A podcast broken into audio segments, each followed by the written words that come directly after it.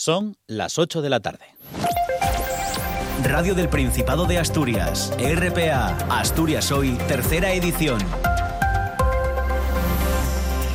Saludos, muy buenas tardes. El conflicto entre los sindicatos de la enseñanza pública asturiana y la consejería se recrudece. Los sindicatos estudian endurecer las movilizaciones ante el rechazo de la consejera de Educación a negociar dos de las tres principales reivindicaciones del colectivo, la rebaja de la jornada lectiva del cuerpo de maestros a 23 horas semanales y un alivio de la carga lectiva para los mayores de 55 años. Aunque la consejera ha adelantado la mesa de negociación al del 6 de noviembre al 31 de octubre y acepta también dialogar sobre los días de asuntos propios. El malestar de los sindicatos ha subido de tono esta mañana después de que el personal de seguridad en la sede de la Consejería haya prohibido entrar al edificio a tres delegados sindicales que estaban participando en un encierro de protesta, pero que habían salido para hacer unas declaraciones a los periodistas. Esto provocaba el enfado de los representantes de los docentes, entre ellos el portavoz, en este caso de Comisiones Obreras, Borja Llorente. Hasta comunidades del Partido Popular y Vox están asumiendo las 23 horas lectivas y la reducción horaria para mayores de 55. Pero esta consejera tan dialogante que nos invita a Coca-Colas, ahora ni siquiera nos deja entrar al edificio a, reanudar el encierro cuando salimos un momento, como decíamos, a atender a la prensa.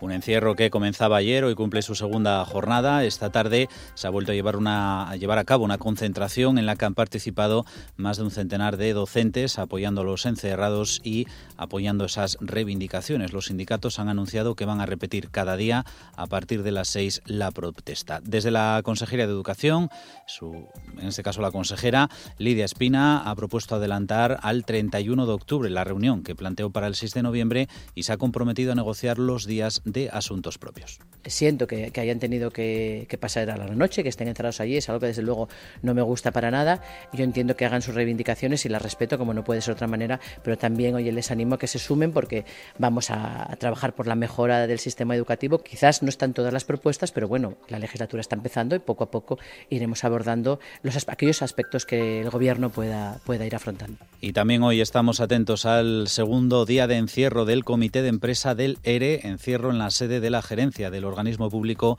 que gestiona las residencias de mayores de Asturias. Reclaman el cobro de un complemento de peligrosidad y que se haga efectiva la subida de mínimos de la plantilla. Dicen los sindicatos que hasta que no exista un documento firmado con esas dos demandas no van a abandonar ese encierro.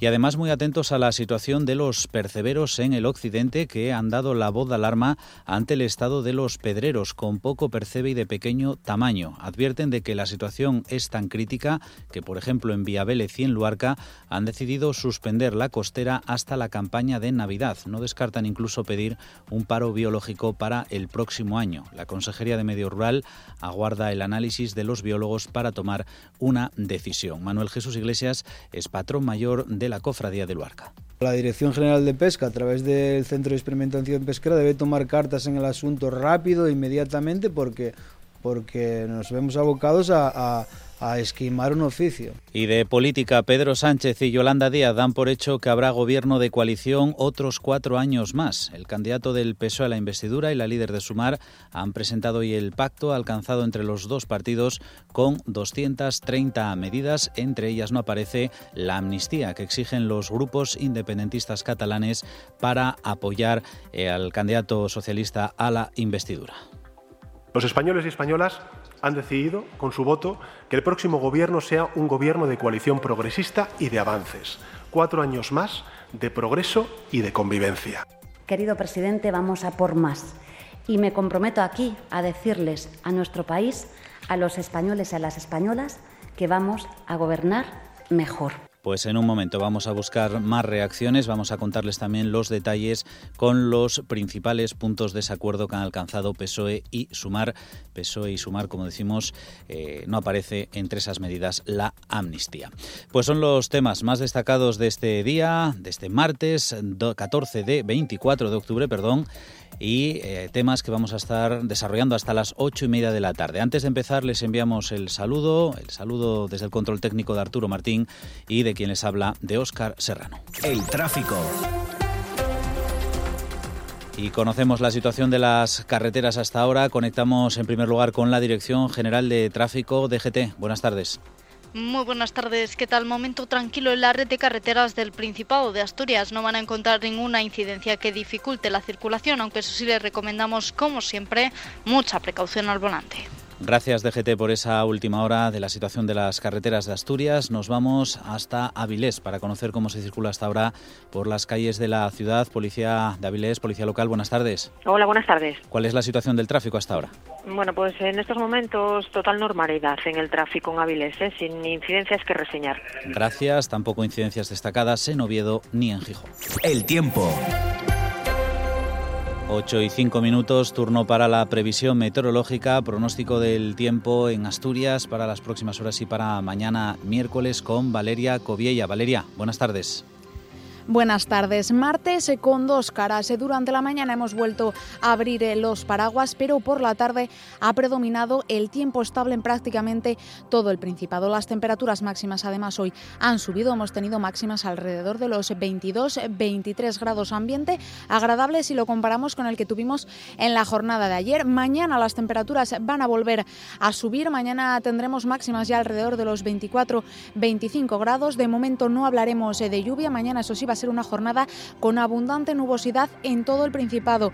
Además, las lluvias podrían aparecer, eso sí, a última hora de la tarde porque nos va a cruzar un sistema frontal frío que nos va a dejar en la noche del miércoles al jueves lluvias intensas. Estas lluvias nos van a seguir acompañando durante la primera mitad del día del jueves. Durante la mañana del jueves tendremos precipitaciones intensas que aparecerán de forma generalizada, pero el jueves por la tarde ya la situación va a mejorar y predominará el tiempo estable en prácticamente todo el Principado, excepto en el suroccidente y en la cordillera, donde el jueves por la tarde podría seguir teniendo, podríamos seguir teniendo precipitaciones, aunque de carácter mucho más débil e intermitente. Ya de cara a la jornada del viernes, otra jornada con tiempo algo inestable, pero el fin de semana os adelantamos que se viene sin lluvia. RPA, Asturias Hoy, tercera edición. Comenzamos con el conflicto que hay en el ámbito educativo en Asturias, conflicto entre los sindicatos de la enseñanza pública y la consejería. Los sindicatos estudian endurecer las movilizaciones ante el rechazo de la consejera de Educación a negociar dos de las tres principales reivindicaciones que está haciendo el colectivo. Por un lado, la rebaja de la jornada lectiva del cuerpo de maestros a 23 horas semanales y un alivio de la carga lectiva para los mayores de 55 años.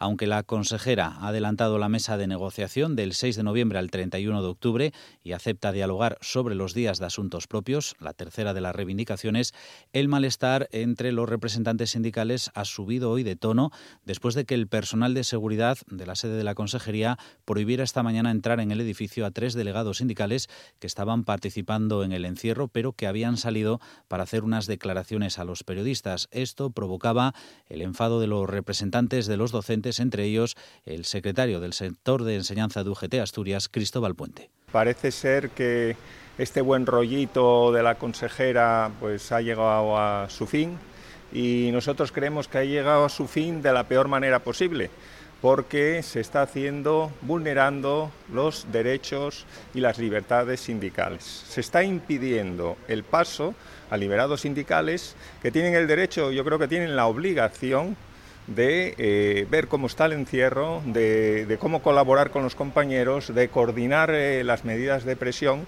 Un encierro que cumple hoy su segunda jornada. Comenzaba ayer. Continúan ocho representantes sindicales encerrados en la sede de la Consejería de Educación, en la Plaza de España de Oviedo. Desde Comisiones Obreras, Borja Llorente ha advertido hoy a la Consejería que si continúa buscando el conflicto, tendrán que endurecer las movilizaciones entre el profesorado. La consejera de Educación, si persiste en esta actitud, vuela todos los puentes con el profesorado y va a significar un cambio de etapa muy drástico en las relaciones entre las organizaciones sindicales y la Consejería de Educación, que va a tener muchas consecuencias a todos los niveles.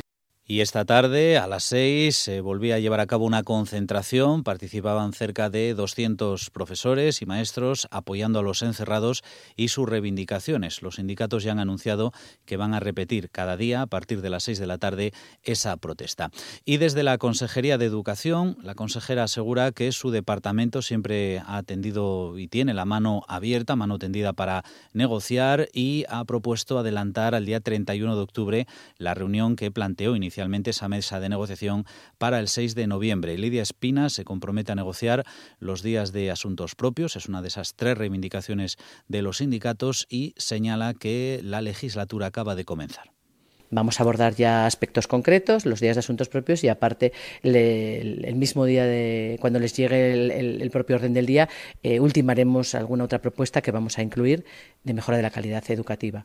Quizás no están todas las propuestas, pero bueno, la legislatura está empezando y poco a poco iremos abordando los, aquellos aspectos que el Gobierno pueda, pueda ir afrontando.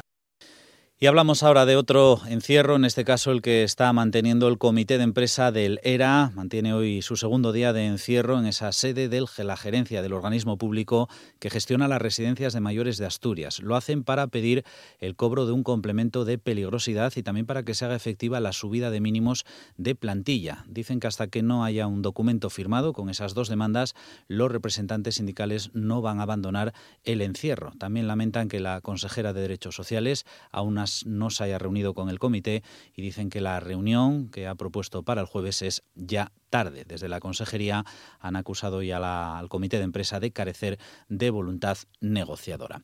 Y más protestas, más movilizaciones, en este caso en Itbasa, en la empresa encargada de la ITV en Asturias, de la Inspección Técnica de Vehículos, porque la plantilla ha convocado paros para mañana ya, los días 25 y 30 de octubre y el, el 2 de noviembre. Piden la aplicación de la jornada de 35 horas semanales, al igual que el resto de empleados públicos. Van a ser paros eh, de dos horas por turno y van a afectar a los 11 centros que tiene Itbasa en Asturias y después se produce esta convocatoria después de una reunión que han mantenido hoy los sindicatos y la dirección de la empresa, reunión que finalizaba sin acuerdo. Marcos Llorente es presidente del Comité de Empresa e integrante del Comité de Huelga por Comisiones Obreras.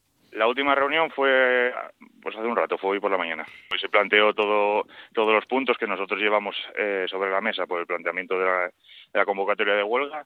Quien se presentó fue la gerencia de la empresa con sus servicios jurídicos y punto por punto se nos denegó todo o dando unos tiempos inconcretos para, para aplicaciones de algunos de ellos, con lo cual al final no, nosotros con eso no solucionamos nada, entonces no tenemos ninguna base para que nosotros poder decir que, que tienen unas intenciones de negociar con nosotros e intentar llegar a ningún acuerdo.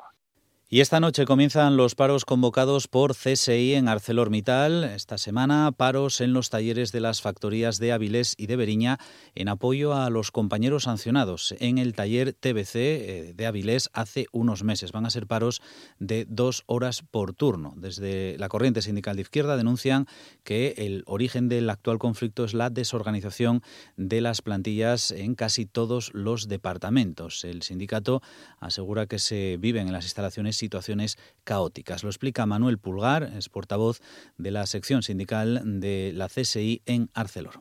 La desorganización en material de personal es terrible. Se obligaba continuamente al personal a ocupar plazas las cuales no eran las suyas, las llamadas cabezas de escalafón. Llevan cuatro meses en lucha en el taller y creemos que de una vez por todas debe extenderse ya a las factorías, tanto de Gijón como de Avilés, el conflicto, porque en el resto de talleres pasa o sucede más o menos de lo mismo. Una desorganización terrible de personal, no se cumplen los escalafones, no se cumplen los puestos que, deben ocupar la gente. Paros que se suman a los convocados por la Asamblea del TBC, del Tren de Bandas Calientes, que fueron respaldados por comisiones obreras y por la CSI. Y trabajadoras del Servicio de Ayuda a Domicilio de Gijón se han concentrado esta tarde para exigir una mejora de sus condiciones laborales. Lo han hecho frente a la Gota de Leche, la sede de la Fundación Municipal de Servicios Sociales. Son trabajadoras que reclaman mantener en los pliegos las mejoras incluidas en el contrato de 2017 y que llevan disfrutando desde 2018, desde la plataforma plataforma de auxiliares de ayuda a domicilio siguen solicitando la municipalización de ese servicio para garantizar la calidad. Josefina Fernández es una de las empleadas de ese servicio. Una remunicipalización es lo, justo y lo necesario para el SAT y para que los usuarios estén bien atendidos, que tengan los servicios 100% de buena calidad, porque es un caos. Las tres empresas eh, no atienden a, a, las peticiones tampoco de los, de los usuarios ni los familiares. 8 y 14 minutos, seguimos en Asturias hoy, tercera edición con la actualidad y hablamos ahora del gobierno del Principado que ha decidido paralizar todos los desahucios por impagos en viviendas dependientes de la empresa pública Vipasa. Un anuncio que ha hecho hoy en la Junta el consejero de Vivienda, que ha justificado la decisión, dice, para cumplir con el objetivo de promover el acceso a una vivienda digna para el conjunto de la población que está recogido en la Constitución. Su departamento, según el consejero Vidio Zapico, ha paralizado todas las demandas de desahucio pendientes de visar y ha optado por allanarse en todos los procesos, en concurso, en curso, desde que entró en vigor la ley de vivienda el pasado 26 de mayo. Se han dejado de interponer 10 demandas y se va a proceder a retirar otras 20 en todos los casos por impagos. Se han parado de manera inmediata todos los eh, desahucios en Vipasa. Paralización de las demandas, allanamiento en aquellas que ya estaban en curso desde que la ley de, ha entrado en vigor el 26 de mayo y paralización inmediata de todos los desahucios en Vipasa. Y el Gobierno asturiano va a aprobar esta semana el proyecto de ley de reto demográfico. Va a ser en la próxima reunión del Consejo de Gobierno y lo va a hacer a pesar de que el Partido Popular ha dado por roto el diálogo con el Principado sobre el texto, acusando al Ejecutivo de Barbón de no aceptar ninguna de sus propuestas y de negarse a asumir compromisos claros para luchar contra la despoblación. La vicepresidenta del Ejecutivo Regional, Jimena Llamedo, ha asegurado hoy que el documento incluye varias de las peticiones del PP como una fiscalidad diferenciada para medio rural. Emplaza al Partido Popular a volver a la mesa de negociación. Este Gobierno llevará al próximo Consejo de Gobierno el proyecto de ley de reto eh, demográfico porque lo que no podemos hacer es seguir esperando por una fuerza que lo que está demostrando es que está más preocupado de sus problemas internos, de, de, crear eh, pues conflictos ¿no? Y que, no, que no existen, que de aportar y de remar en favor de Asturias. Pues Jimena Llamedo, que también ha anunciado que las obras de ampliación del Museo de Bellas Artes se van a licitar en las próximas semanas. Es un proyecto que eh, pretende culminar la ampliación de la pinacoteca, instalando un montacargas, eh, creando un salón de actos y espacios administrativos nuevos y adecuar también totalmente el acceso para personas con discapacidad. Esta segunda fase de obras en el Museo de Bellas Artes de Asturias se va a acometer con cerca de 6 millones de euros provenientes de fondos europeos. Los trabajos tendrán que estar finalizados antes del 1 de noviembre de 2025. El presupuesto de cultura de este Gobierno de la pasada legislatura no ha dejado de crecer año tras año, y usted lo sabe. Pero podemos hablar de compromisos concretos que además a usted, igual que a mí, supongo que le alegrará. En las próximas semanas se iniciará la licitación de las obras del Museo de Bellas Artes por valor de 6 millones de euros. Estos son hechos concretos de compromisos con la cultura.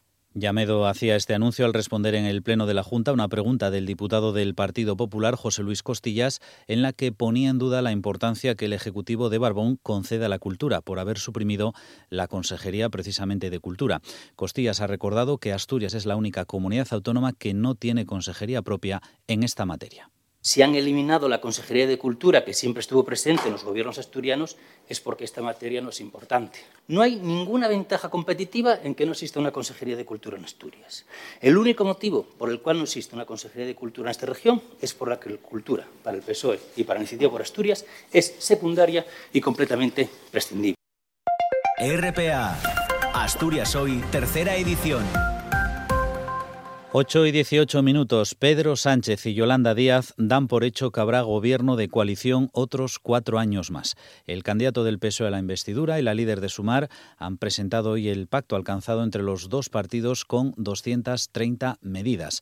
Ambos están convencidos de que van a poder formar un ejecutivo de coalición y que por tanto habrá ese acuerdo para la investidura, aunque, recordemos, necesitan el respaldo de varios grupos parlamentarios, entre ellos Esquerra Republicana de Cataluña y Junts per Catalunya, partidos independentistas catalanes que exigen una amnistía a los implicados en el proceso separatista de 2017. A pesar de esta situación, Sánchez y Díaz hablan de un futuro gobierno de coalición progresista. Los españoles y españolas han decidido, con su voto, que el próximo gobierno sea un gobierno de coalición progresista y de avances. Cuatro años más de progreso y de convivencia. Querido presidente, vamos a por más. Y me comprometo aquí a decirles a nuestro país, a los españoles y a las españolas, que vamos a gobernar mejor.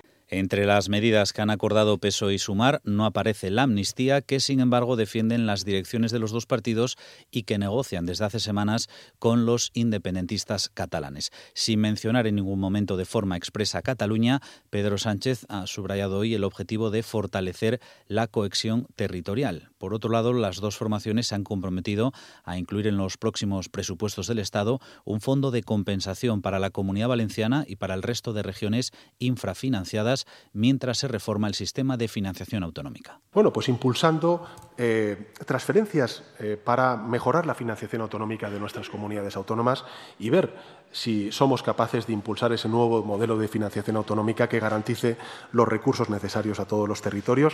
En ese acuerdo también aparece la reducción de la jornada laboral máxima legal de forma progresiva desde las 40 horas semanales vigentes a las 38,5 horas en 2024 y alcanzando en el año 2025 las 37 horas y media, 37,5. Esa reducción de jornada se va a hacer sin merma salarial, según avanzado y detallado Yolanda Díaz. Para convertir esta legislatura en la legislatura del tiempo de la vida para ganar tiempo para cuidarnos, para ser felices, para ganar tiempo y reducir la jornada laboral sin reducir el salario. Y en el capítulo de empleo, el acuerdo recoge el compromiso de que el salario mínimo interprofesional suba a lo largo de la legislatura, garantizándose por ley que aumente acompasado al 60% del salario mínimo. Desde Podemos no han celebrado, como el resto de partidos que son socios de Sumar, ese acuerdo con el PSOE para reeditar el gobierno de coalición y siguen reclamando ministerios. Es más, la ministra de Igualdad en funciones, Irene Montero, ha revelado desde Bruselas que Podemos no estaba al tanto de las negociaciones y no garantizaba el apoyo de sus cinco diputados al acuerdo. Efectivamente, no conocemos el detalle del acuerdo y cuando leamos el documento les podremos hacer una mejor valoración. Y además también en el ámbito de las negociaciones eh, que está manteniendo el PSOE con otros partidos, en este caso con Junts, hay que destacar que los afiliados del Consell de la República, una entidad que controla el que fuera presidente de Cataluña, Carles Puigdemont, presidente fugado de la justicia, han pedido hoy bloquear la investidura de Pedro Sánchez en una consulta que no es vinculante, pero lo han votado. Los inscritos han votado rechazar ese pacto entre el PSOE y el independentismo. Han ganado la votación con 3.000 votos eh, frente a 1.000. La participación se ha quedado en el 4% de los inscritos. Y más reacciones a ese acuerdo. Desde el Partido Popular dicen que ese acuerdo entre el PSOE y Sumar es papel mojado. Dicen que los integrantes de Podemos no conocían ese pacto y además acusan a los dos partidos de desviar la atención para no hablar de la amnistía que les exigen los independentistas catalanes. El presidente del Partido Popular, Alberto Núñez Feijóo, ha criticado que ambos partidos digan, por ejemplo, que van a mejorar las condiciones de los trabajadores cuando Sumar lleva gestionando ese Ministerio de Trabajo cinco años y también ha recordado que muchas medidas dependen de las comunidades autónomas. Conseguir un acuerdo entre los que gobiernan juntos en los últimos cinco años no debería ser una noticia. En España sí, porque lamentablemente el desacuerdo, incluso en el gobierno, es lo normal. Pero, en fin, dicen que han sellado un pacto tres meses después de haber celebrado las elecciones. Un acuerdo que, si, si me permite la ironía, es un acuerdo contra todo pronóstico. Y sobre uno de los puntos que se ha acordado, una de las medidas, hoy la patronal ha criticado ese punto de reducir la jornada laboral. Dicen que supone una injerencia en el sistema de organización de la empresa española. El director general de la Federación Asturiana de Empresarios, Alberto González, ha dicho que si la reducción de la jornada no va acompañada de una rebaja proporcional en el sueldo, esto va a perjudicar a las empresas y a los autónomos. Podría ser discutible la reducción de jornada, aunque ya hemos dicho en repetidas ocasiones que tiene sus problemas en sectores muy diferentes, eh, como los que componen la economía de nuestro país y de nuestra región también. Pero desde luego, eh, si eso no va acompañado de una eh, reducción proporcional en la retribución, pues alguien tendrá que explicarnos cómo lo puede hacer la empresa española para compensar esta situación. El diputado de Sumar por Asturias, Rafael Cofiño, ha respondido a estas críticas de FADE asegurando que es posible reducir la jornada laboral sin perjudicar a las empresas. Hemos demostrado a lo, largo de, a lo largo de los meses y a lo largo de los años que ha sido posible una reforma laboral y se demostrará cuando volvamos a hablar de esto dentro de un par de años que ha sido posible hacer una buena reducción de la jornada laboral, mejorando las condiciones de los trabajos y sin perjudicar tampoco a las empresas. RPA, Asturias Hoy, tercera edición. Y lo contábamos al comenzar el informativo, los perceberos del occidente de Asturias dan la voz de alarma ante el estado de los pedreros con poco percebe y de poco tamaño. Advierten de que la situación es tan crítica que en Viabélez y en Luarca han decidido suspender la costera hasta la campaña de Navidad. No descartan incluso pedir un paro biológico para 2024, según explica Félix López, es percebero del plan de explotación de Viabélez. Pues que no hay casi ni cría.